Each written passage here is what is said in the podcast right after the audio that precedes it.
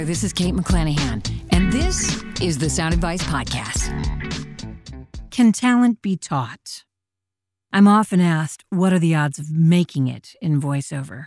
Well, the truth be told, you can have all the talent in the world, but it'll die on the vine without drive and momentum. How and where you promote yourself matters as well.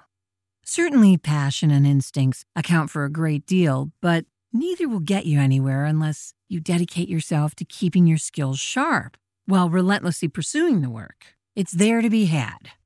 So let's assume you have a work ethic that won't quit and everyone says you have a remarkable voice. Terrific. That's as good a place to begin as any. And I say begin because I honestly believe, as did my former improv acting coach and mentor, Paul Sills, everyone has talent. However, we're all at varying degrees of preparedness and development. But talent, like any muscle, demands continued use and development, or it will atrophy.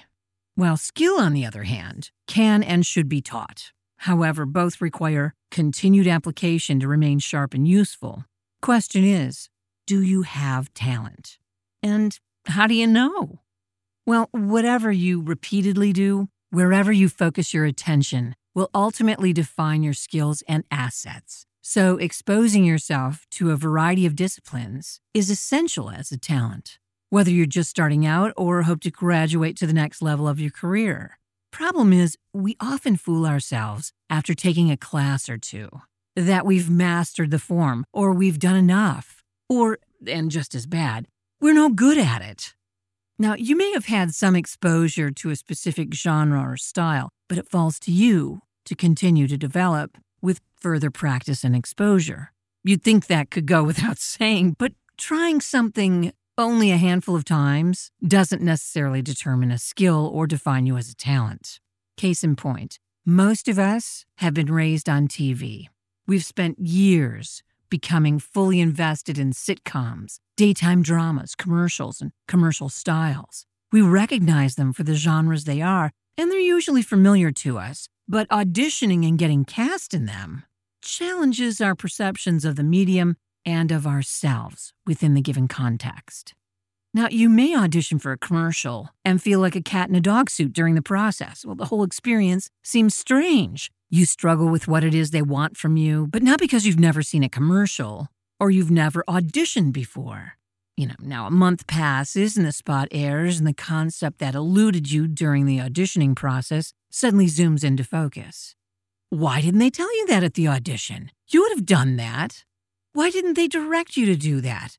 Oh, gosh. Now you suddenly see yourself within this reality, this genre, this performance style, and why you were even called to audition for the piece. Now, you would have killed on that thing had you known all that in advance. All right, well, the truth is, you got all the same info the talent who booked the job received as well. The difference may simply lie in how the talent who landed the job saw themselves. You see, they they they came to play and ultimately embodied the project concept and all. How we see ourselves and the genre we're attempting to tackle determines much of the outcome. A successful audition, a remarkable callback, a long shot booking, and ultimately how successful the production plays out. Each aspect challenges and often changes us as actors. Each require we grapple with familiarity versus uncharted territory. Each require calculated risk. Each determine a body of work that ultimately creates a career. That never goes away. So again, the question begs can talent be taught? Well, I wouldn't rule it out. Talent can give you confidence when experience is lacking. Skill and technique are what sustain us when the floor falls out from under us during a production, as it almost inevitably does on nearly every project at some point, for you or possibly those you're working with, you know, requiring you to be sharp, prepared, and reliable. After all, this is a team sport, this acting business. But just because you don't have an immediate intuitive response to a performance, genre, scene, take, character, or type, doesn't mean you never will how you see the story, the style, the format, and yourself within that context all play a part in the outcome.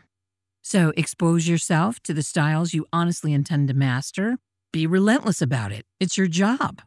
And consider this if you're only on a mic 10 to 15 minutes a week during a workshop, say, that hardly gives you enough opportunity to really work your performance muscle enough to properly develop it. Remember that old joke? How do you get to Carnegie Hall? Practice, practice, practice. Well, if you were taking piano lessons instead of voiceover, it would take a decade or more to get there if the only amount of time and attention you honestly dedicated toward developing and mastering your talents was 20 minutes a week, if that. So, Granted, taking workshops and participating in workout groups certainly helps develop a sense of community. They can feed your perceptions regarding voiceover as a subject, but keep in mind those perceptions may end up being merely assumptions rather than true insights. Insights may or may not work to your advantage down the line. Training is a double edged sword, but a necessary bullet we all must bite. All talent benefit from private instruction to sort out our specific assets.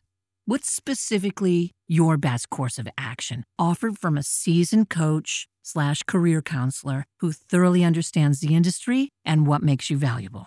This is how you build your brand as a professional. This is Kate McClanahan, this has been the Sound Advice Podcast. To find out more about voiceover and our process, check out voiceoverinfo.com.